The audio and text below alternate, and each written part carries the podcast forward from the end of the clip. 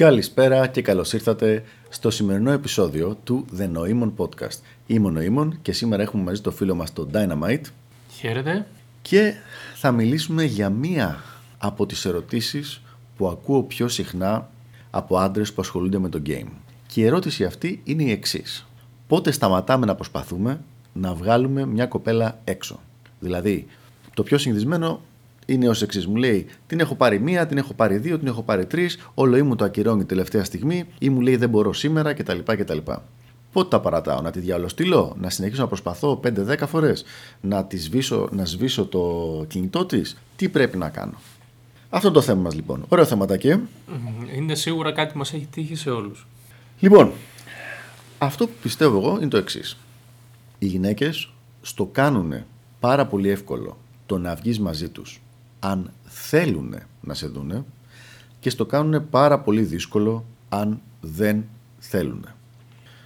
Δηλαδή, αν έχεις value στα μάτια τους, το πράγμα θα πάει νεράκι ή σχεδόν νεράκι και αν δεν έχεις value, θα προσπαθείς εσύ να πιάσεις τις γωνίες και να δεις τι πάει στραβά, ενώ το παιχνίδι είναι χαμένο εξ αρχής. Πρώτο λοιπόν principle, πρώτη αρχή αυτή. Πάμε τώρα στη δεύτερη, η οποία είναι μια πάρα πολύ σημαντική αρχή, την οποία την ακούμε πολύ σπάνια.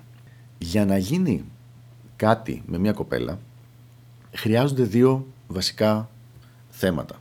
Το ένα είναι να της αρέσεις. Το δεύτερο είναι να είναι διαθέσιμη.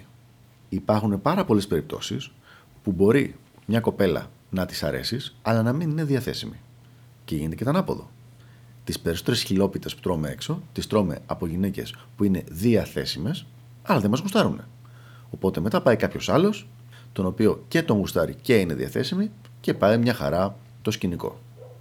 Αυτό λοιπόν το οποίο θα κοιτάξουμε τώρα είναι πώς μπορούμε να ξεπεράσουμε κάποια από αυτά τα πράγματα. Το αν δεν σε γουστάρει η κοπέλα, είτε εμφανισιακά είτε γενικότερα, δεν μπορούμε να κάνουμε και πολλά εκείνη τη στιγμή. Για την ακρίβεια, εκείνη τη στιγμή δεν μπορούμε, δεν μπορούμε να κάνουμε τίποτα. Γενικά μπορούμε να κάνουμε. Για τη διαθεσιμότητα της κοπέλας, πάλι δεν μπορούμε να κάνουμε κάτι εκείνη τη στιγμή. Μπορούμε όμως και στις δύο περιπτώσεις να έχουμε τόσο υψηλό value, όπου η, διαθεσιμότητα, η έλλειψη μάλλον διαθεσιμότητά της να μην την σταματήσει τόσο πολύ. Τώρα είχαμε ένα σκηνικό στην παρέα πριν από λίγο καιρό με μια κοπέλα η οποία γούσταρε πάρα πολύ ένα από τα παιδιά της ομάδας μας, αλλά είναι μη διαθέσιμη. Είναι με κάποιον άλλο άνθρωπο, περνάνε συνέχεια μαζί, ταξιδεύουν συνέχεια μαζί, βγαίνουν συνέχεια μαζί. Προφανώς, επειδή είναι και κάποια ηλικία η κοπέλα που είναι γύρω στα 27, αν δεν κάνω λάθος, έχει αρχίσει να τον γκρουμάρει για γαμπρό. Οπότε λέει και αυτή, δεν είμαι διατεθειμένη να κάνω κάτι με κάποιον άλλον που γουστάρω προκειμένου να χαλάσω εγώ αυτό. Αν λοιπόν το πρόβλημα δεν είναι έλλειψη attraction, τότε, δηλαδή ο λόγος που δεν προχωράει το πράγμα που η κοπέλα δεν βγαίνει μαζί σου, δεν είναι επειδή δεν σε γουστάρει, θεωρούμε δεδομένο ότι σε γουστάρει. Ή ότι δεν έχει πρόβλημα τέλος πάντων. Σου λέει, ας παίξεις το παιχνίδι σου να δούμε τι έχεις να δώσεις. Δεν έχεις φάει ένα χ. Ποια είναι τα προβλήματα τα οποία μπορούμε να βρούμε; Το πρώτο πρώτο είναι τα logistics. Για παράδειγμα, απόσταση, εξετάσεις στο σχολείο ή εξεταστική στο πανεπιστήμιο. Η δουλειά της. Μπορεί να περνάει πολύ μεγάλο ζόρι αυτή την εποχή με τη δουλειά. Για παράδειγμα, έχουμε δει πάρα πολλές φορές τις πολίτριε τον καιρό που είναι Χριστούγεννα Πάσχα, που γίνεται σφαγή εκεί πέρα. Δηλαδή δεν, μπορείς, δεν προλαβαίνουν να κάνουν τίποτα. Αν λοιπόν την κοπέλα την έχεις γνωρίσει τότε, είναι πολύ εύκολη η δουλειά της να δημιουργηθεί πρόβλημα. Ωραία, πάνω σε αυτό, με μια πολύ μικρή παρένθεση. Εμείς λοιπόν proactive κοιτάμε να μάθουμε το πρόγραμμά της για να, να μην της πούμε να βγει μαζί μας και αναγκαστεί να μας πει όχι γιατί δεν το επιτρέπει το πρόγραμμα. Κοίταξε. Σε μεγάλο βαθμό εξαρτάται και από το verbal και social intelligence της κοπέλας. Δηλαδή, τη λες εσύ πάμε για ένα καφέ. Αν αυτή απλά σου πει όχι και δεν πει τίποτα άλλο και πει ένα όχι, μωρέ, δεν γίνεται, δεν έχεις βγάλει κάποιο συμπέρασμα. Δεν μπορείς να ξέρεις. Συνήθως οι κοπέλες θα σου δώσουν μία δικαιολογία. Το πρόβλημα είναι ότι συνήθως οι κοπέλες θα σου δώσουν μία δικαιολογία. δηλαδή, θα σου πούνε κάτι ποιο- για ποιο λόγο, αλλά δεν μπορείς να ξέρεις αν ο, τρόπο, ο λόγος αυτός είναι πραγματικός. Και πέφτουμε πάρα πολύ συχνά στην περίπτωση μία κοπέλα η οποία δεν έχει κανένα σκοπό να βγει μαζί μας, να κάνουμε 2, 3, 5, 10 προτάσεις, επειδή κάθε φορά έχει μια ρεαλιστική, ας πούμε, δικαιολογία. Και λες, Α, εντάξει, ναι, έχει εξεταστική. Ε, ναι, εντάξει, τώρα έχει έρθει η γιαγιά της. Ε, ναι, οκ, τώρα έχουν έρθει οι κολλητές από το Λονδίνο Λογικό είναι να θέλει να τις δει. Ε, ναι, τώρα αυτή τη φορά το ένα και το άλλο Ναι, κτλ. Πρέπει να πάει το, σκα- το γατάκι της στον ξέρω εγώ κομμωτή. Μπράβο. Ναι, θα Δηλαδή, φτάσουμε και εκεί πιστεύω. Θα κάποια φτάσουμε στιγμή. και εκεί κάποια στιγμή. λοιπόν, από την άλλη, οι κοπέλες έχουν μάθει να μην λένε όχι. Γιατί άμα λένε όχι, υποσυνείδητα και πάλι, επαναλαμβάνω ξανά και ξανά σε αυτό το podcast, υποσυνείδητα, δεν το κάνουν επίτηδες, τουλάχιστον όχι όλες. Καταλαβαίνουν ότι άμα πούνε όχι, χάνουν τον orbiter. Δηλαδή, αν πούνε όχι, δεν, δεν θέλω να βγω μαζί σου, ρε παιδί μου. Dynamite, δεν θέλω να βγω. Μην με ενοχλείς. Λοιπόν, άμα το πει αυτό το πράγμα, σε χάνει από orbiter και από attention. Οπότε δεν το λένε ποτέ αυτό το πράγμα. Και πολύ συχνά κολλάμε εκεί πέρα εμείς. Έλεγα λοιπόν ότι ένα πρόβλημα λοιπόν είναι τα logistics. Ένα άλλο πρόβλημα είναι οι προσδοκίες. Η κοπέλα μπορεί να σε γουστάρει, να είναι θετικά προδιατεθειμένη, μάλλον να μας το πούμε έτσι. Γιατί άμα σε γουστάρει πολύ, κανένα από αυτά δεν είναι πρόβλημα. Αλλά να είναι αυτό που λέμε maybe girl. Που να σου πει, κοίταξε, δεν λέω όχι, παίξε την παλίτσα σου και βλέπουμε. Λοιπόν, μπορεί να σε έχει δει λοιπόν σαν πολύ επικίνδυνο, οπότε να φοβάται και την ασφάλειά της. Εμένα μου συνέβη αυτόν τον καιρό πριν από λίγο καιρό. Και μάλιστα για να καταλάβεις πόσο ακόμα και υποτίθεται κάποιος που έχει εμπειρία στην πραγματικότητα αγρόν αγοράζουμε, εγώ νόμιζα ότι με τη συγκεκριμένη κοπέλα ίσα που ήμουνα και πάρα πολύ πολύ απαλός και smooth και πολύ μ, γλυκούλης και τέτοια. Και αυτή είχε φοβηθεί full. Πώς το διαπίστωσες αυτό, τι τέσταρες; Ε, και τέσταρα κάποια στιγμή που την έκανα isolate τα διάφορα subcoms, δηλαδή πώς είχε υδρώσει, πώς είχαν υδρώσει τα χέρια της, πώς είχε ανέβει το breathing της, αλλά όχι σε επίπεδο excitement, σε επίπεδο fear και το, το verbal της. Μου το είπε κιόλας. Δηλαδή δεν παίρνουμε το verbal μόνο, αλλά μαζί με τα υπόλοιπα, body language και όλα αυτά, είδα ότι ίσχυε αυτό το πράγμα. Και δεν ήταν ψέμα για να με αποφύγει, γιατί όταν έκανα δύο βήματα πίσω, πήγαμε αλλού που είχε πιο πολύ κόσμο και έχτισα λίγο περισσότερο comfort rapport, μετά έγινε το σκηνικό. Δηλαδή ήταν πραγματικά εκείνη τη στιγμή υπήρχε, αισθανόταν lack of safety, δεν με εμπιστευότανε. Λέει αυτός είναι επικίνδυνος, είναι το ένα ή το άλλο. Κοίτα, αν έχει συνηθίσει άλλη να έχει γενικά hyper beta male στη ζωή της, κάτι το οποίο δεν είναι καθόλου απίθανο, δεν είναι περίεργο το να, όταν δει κάποιον που είναι λίγο πιο confident και που και που πιο assertive, ας πούμε, λίγο πιο επιθετικός να φοβηθεί. Ένα τρίτο πρόβλημα λοιπόν είναι η έλλειψη χρημάτων από τη μεριά της κοπέλας. Ναι, οκ, άμα βγείτε ραντεβού, μπορεί να πιστεύει να θεωρήσει ότι θα τα πληρώσεις εσύ, αν και δεν είναι σίγουρο αυτό το πράγμα. Ειδικά αν είναι πρώτη φορά και δεν ξέρουμε ακόμα τι παίζει. Αλλά αν πούμε για κλαμπ ή μάλιστα για μέγα κλαμπ με μπουκάλια, τραπέζια κτλ., αυτή μπορεί να νομίζει ότι θα δώσει κανένα πενηντάρικο και ένα ογδοντάρικο. Και να λέει, Όχι, sorry, δεν έχω σκοπό να το ρισκάρω αυτό το πράγμα για να πάω σε μια άσχετη ξένη παρέα κτλ. κτλ, κτλ. Οπότε, χ. Πώς λοιπόν αντιμετωπίζουμε το πρώτο από αυτά, τα logistics; Φίλε, θα τα αντιμετωπίσουμε όλα μαζί. Όλα μαζί. όλα μαζί θα τα αντιμετωπίσουμε. Και θα τα αντιμετωπίσουμε με τον εξής τρόπο. Είναι δική μας δουλειά, είναι η δουλειά του άντρα να λύσει το θέμα των logistics. Δεν είναι δουλειά της γυναίκας να κάνει αυτές τις κινήσεις. Η δουλειά της γυναίκας είναι να είναι γλυκούλα, ομορφούλα και ή δυνατόν όταν με το καλό γίνει το σκηνικό να μην σου τα πρίζει πάρα πολύ. Τα υπόλοιπα πράγματα είναι δουλειά του άντρα. Είναι δική σου δουλειά πώς δεν θα είναι πρόβλημα η απόσταση, πώς θα κάνεις τις κατάλληλες προτάσεις, όχι τον καιρό που, κάνει, που έχει εξεταστική, πώς θα έχεις κάνει probe να μάθεις αν υπάρχουν προβλήματα στην οικογένειά της εκείνο τον καιρό. Λοιπόν, πώς θα την κάνεις να αισθανθεί ασφάλεια πρώτα και πώς θα της εξηγήσεις ότι εκεί που θα πάει δεν θα πληρώσει πάνω από ένα 10 ευρώ, ας πούμε, έτσι ώστε να μην θεωρείται μεγάλη επένδυση. Αν δεν ξέρεις να τα κάνεις αυτά, δεν έχεις καλό game, οπότε το πρόβλημα δεν είναι η κοπέλα. Δεν είναι δηλαδή στο ότι γουστάρει, δεν γουστάρει, μου το παίζει δύσκολο το ένα κτλ. Εσύ δεν τα κάνεις σωστά. Πάμε τώρα όμως στο πιο σημαντικό. Α υποθέσουμε ότι τα έχεις κάνει όλα αυτά σωστά. Τις έχεις προτείνει. Τις έχεις προτείνει μία φορά σε κλαμπ. Τις έχεις προτείνει μία φορά για καφέ. Τις έχεις προτείνει μία φορά σε ένα wine bar ή μία φορά σε φαγητό. Έχεις δηλαδή παίξει με διαφο- ή μία φορά σε Latin. Έχεις παίξει δηλαδή με τους διαφορετικούς τρόπους που μπορεί η κοπέλα να αισθανθεί άνετα ή τουλάχιστον να μην αισθανθεί άβολα. Παράδειγμα, μια κοπέλα που είναι 28 χρονών μπορεί να μην θέλει πια, για δικούς της λόγους που τους ξέρουμε όλοι, να πηγαίνει στα κλαμπ. Ο λόγος είναι ότι δεν έχει κανένα λόγο να είναι μέσα σε ένα περιβάλλον όπου υπάρχουν γυναίκες με πολύ μεγαλύτερο R value. Η δικαιολογία που θα μας πει είναι ότι δεν μου αρέσει να κάθομαι εκεί πέρα με ένα ποτήρι στο χέρι και να κοιτάζω γύρω-γύρω.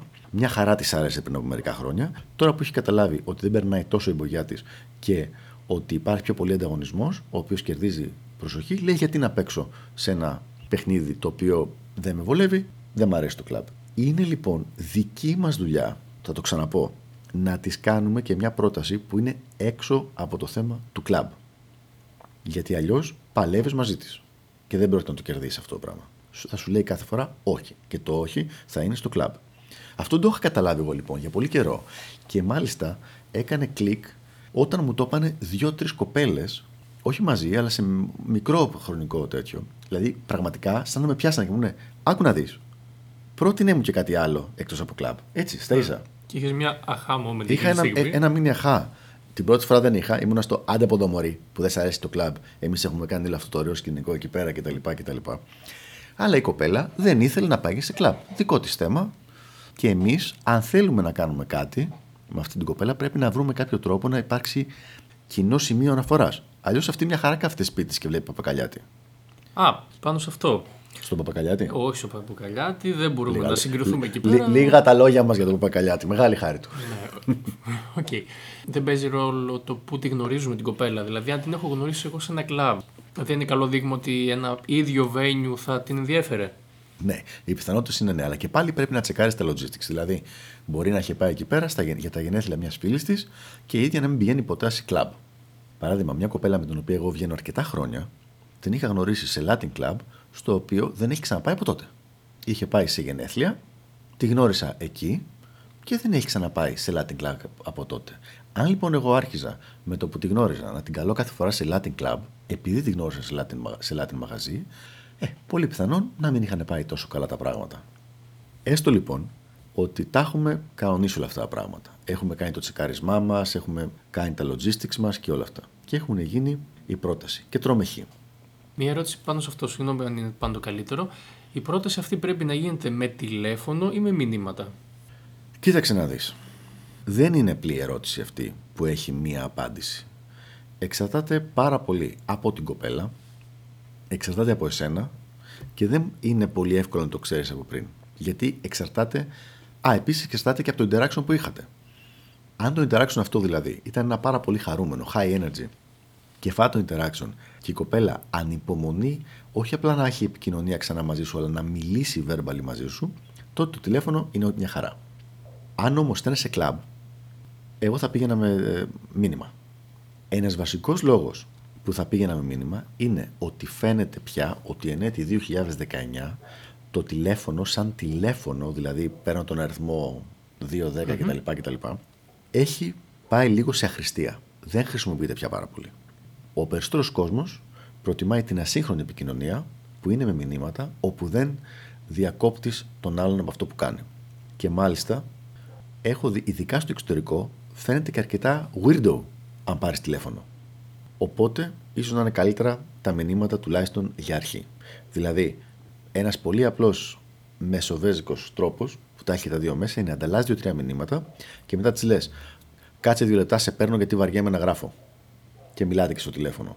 Αλλά το αν είναι διαθέσιμη εκείνη τη στιγμή που μιλάτε κτλ., εγώ θα πρότεινα να το δει από τα μηνύματα. Πάμε λοιπόν τώρα, όπως έλεγα και πριν. Έστω ότι έχεις κανονίσει όλα αυτά τα πράγματα και δεν υπάρχει θέμα με logistics, με χρήματα, με αποστάσεις κτλ. κτλ. Και όλα αυτά τα έχεις κάνει handle με έναν τρόπο που να είναι attractive, γοητευτικός, χωρίς να φανεί beta provider. Δεν της λες, θα σε πάω, θα σε φέρω, θα σε πληρώσω κτλ. κτλ. Έστω ότι έχουν γίνει όλα αυτά. Και κάνεις λοιπόν τις κινήσεις σου. Ποιος είναι ο κανόνας που ακολουθώ εγώ; Εγώ δίνω στην κοπέλα τρεις ευκαιρίες, στις οποίες τις κάνω τις προσκλήσεις μου. Μετά την τρίτη ευκαιρία, σταματάω κάθε προσπάθεια για seduction. Θα σου πω παρακάτω τι κάνουμε. Στην τρίτη ευκαιρία, αν δεν έχει στροφάρει, θα ρίξω ένα hint του στυλ πρότεινέ μου εσύ. Δηλαδή, αν δω ότι κρατάει την επικοινωνία, ότι θέλει να μιλάει, με ότι... αλλά για κάποιο λόγο δεν βγαίνουν τα logistics, μετά της πετάω το μπαλάκι. Θα της πω, οκ, είμαι ελεύθερος Τρίτη και Τετάρτη. Πού θα ήθελες να πάμε; Οπότε εκεί σιγουρεύομαι ότι δεν είναι το θέμα οι προτάσεις μου που είναι το πρόβλημα. Δηλαδή, και πάλι θα το ξαναπώ, να την καλώ την κοπέλα σε Latin, ενώ φοβάται να χορέψει Latin και να εκτεθεί στον κόσμο. Και αυτή να θέλει μια χαρά να βγει μαζί μου, αλλά να μην θέλει να πάμε για Latin. Αλλά ντρέπεται να μου πει να μην πάω για Latin, γιατί νομίζει ότι εγώ πάω μόνο σε Latin. Οκ, okay, λοιπόν, δοκίμασες το Latin, δοκίμασες το club, δοκίμασες φαγητό που είναι πιο low σαν energy και της πετάς το μπαλάκι. Της πετάω το μπαλάκι. Αν δεν μου κάνει κάποια πρόταση εκείνη, σταματάω το seduction τελείως και τις προτάσεις, τις προσκλήσεις. Τελείως. Τέρμα αυτό το πράγμα. Και τι κάνω από εδώ και πέρα. Κάθε δύο-τρεις μήνες στέλνω ένα μηνυματάκι, όχι όμως του στυλ, Ε, τι κάνεις εσύ, όχι κάτι τέτοιο. Μπορεί να είναι κάτι που να είναι σχετικό με εκείνη. Για παράδειγμα, αν αυτή έχει κόλλημα με τα παπούτσια, ας πούμε, που είχε μια πρώην μου, είδα ένα περίεργο, πολύ περίεργο ζευγάρι παπούτσια και τη στέλνω μια φωτογραφία. Το είδα και σε σκέφτηκα. Αυτό, χωρίς τίποτα άλλο. Χωρίς τι κάνεις εσύ, ε, πώς πάει η ζωή και όλα αυτά. Μόνο τη φωτογραφία δηλαδή. Μόνο τη φωτογραφία και αυτό το είδα και σε σκέφτηκα. Α, Φιλιά. Okay. Αυτό το πράγμα. Λοιπόν, τι μπορεί να σε βοηθήσει αυτό το πραγματάκι; Υπάρχει περίπτωση να μην σε γουστάρει γκόμενα και να δει μια φωτογραφία με παπούτσι και να λέει ρε, εσύ πόσο τον είχα παρεξηγήσει αυτό, τον θέλω, τον, τον θέλω μέσα μου. Όχι. Σίγουρα όχι, αλλά μήπως υπάρχει περίπτωση να θέλει γενικά κάποιον άντρα εκείνη την περίοδο; Μπράβο. Μπορεί να έχει αλλάξει το availability. Δηλαδή, αν ο λόγος που πριν δεν καθόταν η κοπέλα και δεν έβγαινε δεν ήταν το ότι δεν σε γούσταρε, αλλά ήταν ότι δεν ήταν available εκείνη την εποχή, τώρα μπορεί να έχει αλλάξει το availability. Μπορεί να έχει χωρίσει, μπορεί να έχει περάσει την αυθαίρετη περίοδο που θέλει η γυναίκα αφού χωρίσει. Συνήθω είναι δύο κατηγορίες. Ή θέλει να τα κάνει όλα μαζί, ή δεν θέλει να κάνει τίποτα. Οπότε λοιπόν να έχει περάσει την αυθαίρετη περίοδο του να μην θέλει να κάνει τίποτα και τώρα ξαφνικά μπήκες στο reality της και οπ, τώρα είσαι καλή περίπτωση Dynamite. Πώς από εδώ εσύ, ωραίο το παπουτσάκι by the way. Και ξεκινάει ξανά το σκηνικό. Ποια είναι τα συνηθισμένα λάθη; Τα συνηθισμένα λάθη λοιπόν, αυτά που κάνουν οι άντρες είναι ότι αντί να κάνουν αυτές τις τρεις προτάσεις, οι οποίες είναι διαφορετικές, γίνονται πάρα πολλές προτάσεις, οι οποίες είναι οι ίδιες. Ή, ή δύο πράγματα. Ή πάμε για φαγητό ή πάμε για ποτό. Δηλαδή, καλείς την κοπέλα με τη Μαρία και της λες: Μαρία, πάμε για φαγητό αύριο. Όχι. Ωραία. Μετά, πάμε για ποτό την Τετάρτη. Όχι. Μάλιστα. Πάμε για φαγητό την Παρασκευή. Όχι. Πάμε για ποτό τη Δευτέρα. Και πάει λέγοντας το πράγμα αυτό. Και μετά, κάποια στιγμή τα παίρνουμε οι άντρες και τη σβήνουμε την άλλη και τη λέμε και βλαμμένη. Και πολύ χειρότερα, αλλά δεν θέλω να το πω για να μην μας γράφει. Ωραία. Το σβήσιμο δηλαδή δεν το κάνουμε καθόλου; Το σβήσιμο, εγώ το κάνω σε δύο περιπτώσεις. Η μία περίπτωση είναι αν έχω καταλάβει από τα subcoms της κοπέλας ότι για κάποιο λόγο που δεν μπορώ να τον ελέγξω εγώ έχω στα μάτια της πάρα πάρα πολύ χαμηλό value. Λοιπόν, κρίνοντας από όλη την υπόλοιπη ζωή μου και από, τα, πώς το, πω, από το βιογραφικό μου, ξέρω ότι δεν έχω χαμηλό value σαν άντρας. Οπότε, για να έχει γίνει κάτι τέτοιο σε αυτήν, κάτι έχει πάει στραβά. Αυτό δεν υπάρχει καμία δυνατότητα να διορθωθεί αν η κοπέλα δεν ανήκει στον κοινωνικό μου κύκλο. Άπαξ και δεν ανήκει στον κοινωνικό μου κύκλο, μετά αυτή την κοπέλα της σβήνω, γιατί δεν υπάρχει κανένας λόγος. Δεν είναι θέμα availability. Ο δεύτερος λόγος είναι αν έχει πει η κοπέλα κάτι, αν έχει κάνει κάτι που να είναι τελείως disrespectful. Δηλαδή δεν μιλάμε ένα, ένα σιτεστάκι, αλλά να είναι κάτι που να είναι πραγματικά disrespectful. Σε αυτή την περίπτωση, όντως, επειδή θέλω να έχω τα αυτά μου ήσυχα, τη σβήνω και ξεμπερδεύω με το όλο Υπάρχουν και άλλοι λόγοι που σβήνω γυναίκες, αλλά για το λόγο, για αυτό που ασχολούμαστε εμείς, δηλαδή αν δεν μου έχει ανταποκριθεί η κοπέλα, όχι, δεν σβήνουμε. Γιατί πραγματικά ποτέ δεν ξέρεις πότε, πρέπει να, πότε πρόκειται να αλλάξει και ποια κοπέλα την οποία την είχες γνωρίσει πριν από δύο χρόνια θα σου πει, ε, τώρα προχθές συνέβηκε αυτό το πράγμα. Η κοπέλα πριν από δύο χρόνια έχει γίνει σκηνικό. Αυτή ήθελε full provider. Εγώ δεν είχα πέσει στην παγίδα. Της λέω δεν παίζει αυτό το σκηνικό, ξέχνα το. Μου λέει ο πρώην μου ήταν έτσι κτλ. κτλ. Θέλω να το γνωρίσεις και εμένα γιατί ψάχνω κι εγώ κάποιον να με πληρώνει. Λοιπόν, τα πήρε, έφυγε. Δεν τα πήρε, έφυγε με αυτή την κουβέντα που της πάει τον πρώην της. Τα πήρε που δεν της έκανε το χατήρι, έφυγε. Και μετά, δύο χρόνια αργότερα, με ξανακάνει initiate εκείνη, ας πούμε. Στέλνει request στο Instagram ή κάτι τέτοιο, ή κάνει like κάποια φωτογραφία, δεν θυμάμαι ακριβώς τι είναι. Αν λοιπόν εγώ το τα είχα πάρει και τα είχα σβήσει, την είχα μπλοκάρει από παντού, δεν θα είχαμε τη δυνατότητα τώρα να γίνει αυτό το πράγμα. Οπότε γενικά δεν σβήνουμε. Δεν υπάρχει λόγος. Τώρα, από το τηλέφωνο δεν σβήνουμε ποτέ. Από το facebook πάλι δεν σβήνουμε ποτέ, αλλά υπάρχει ένα πραγματάκι. Κάνω πάρα πάρα πολλά unfollow.